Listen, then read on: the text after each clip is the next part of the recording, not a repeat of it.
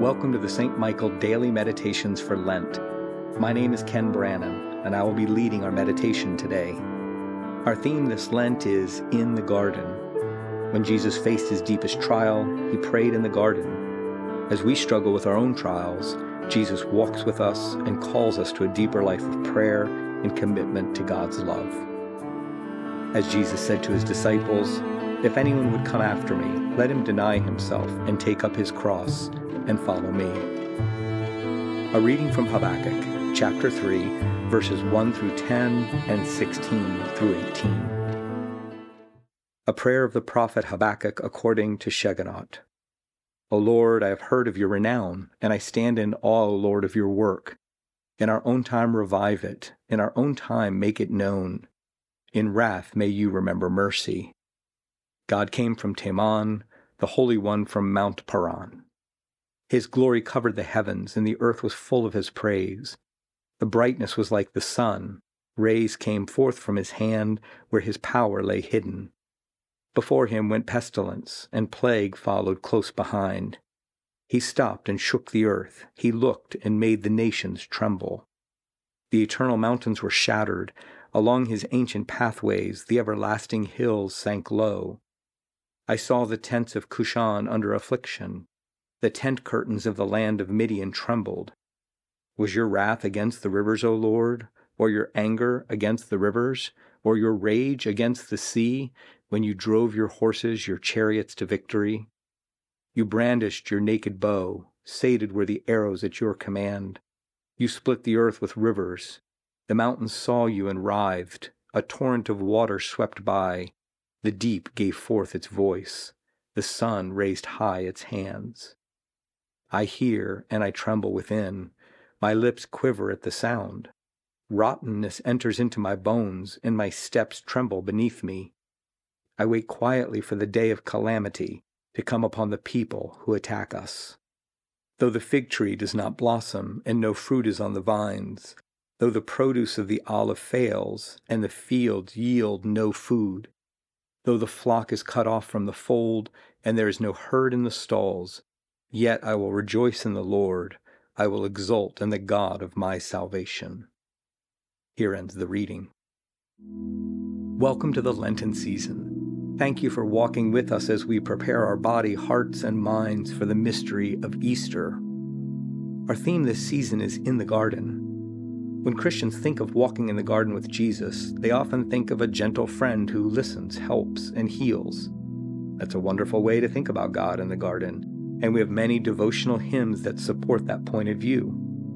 One of the ones I grew up with was by Charles Austin Miles, and the chorus went like this And he walks with me, and he talks with me, and he tells me I am his own. And the joy we share as we tarry there, no other has ever known. This song conjures up images of friendship and intimacy with Jesus, and that's great. A little sentimentalism is good for Episcopalians.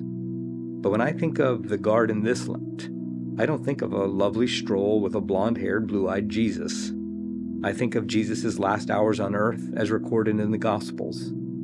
After the Last Supper and before his arrest, Jesus went to the Garden of Gethsemane with his disciples, and he urged them to stay awake and pray with him. Of course, they fell asleep, leaving him alone with his fears and faltering faith.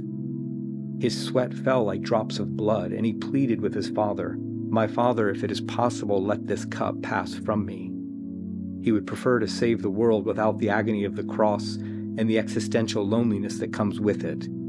But then he continues, Yet not what I want, but what you want. What is breaking your heart right now? What is filling you with fear and shaking your faith? What are you unable to solve on your own?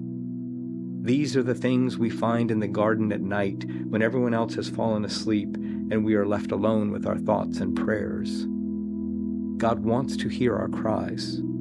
God wants us to reach out in faith. Not because everything will unfold as we wish, it certainly didn't for Jesus, but because in the vulnerability and struggle, we will find bedrock to stand on. The prophet Habakkuk, whom we heard at the beginning, understands this kind of trusting relationship with God.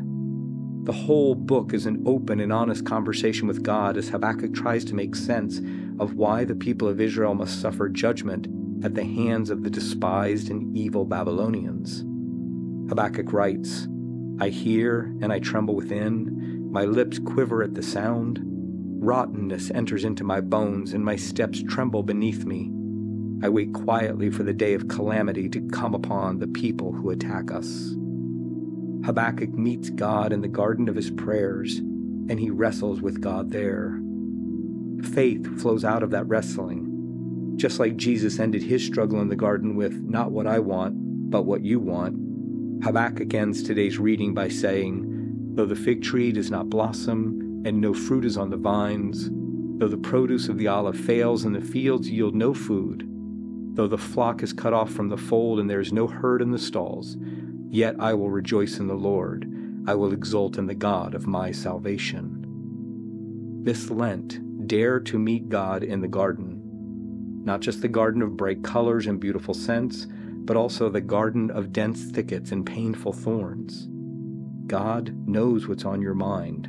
God can handle it. And although your life may not smell like roses right now, you will be gifted with a faith that is real and a relationship with God that is honest.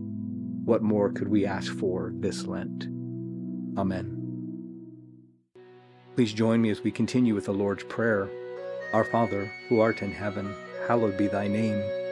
Thy kingdom come, thy will be done, on earth as it is in heaven. Give us this day our daily bread, and forgive us our trespasses, as we forgive those who trespass against us. And lead us not into temptation, but deliver us from evil. For thine is the kingdom, and the power, and the glory, forever and ever. Amen. Let us pray. Almighty and everlasting God, you hate nothing you have made and forgive the sins of all who are penitent. Create and make in us new and contrite hearts, that we, worthily lamenting our sins and acknowledging our wretchedness, may obtain of you, the God of all mercy, perfect remission and forgiveness through Jesus Christ our Lord, who lives and reigns with you in the Holy Spirit, one God, forever and ever. Amen.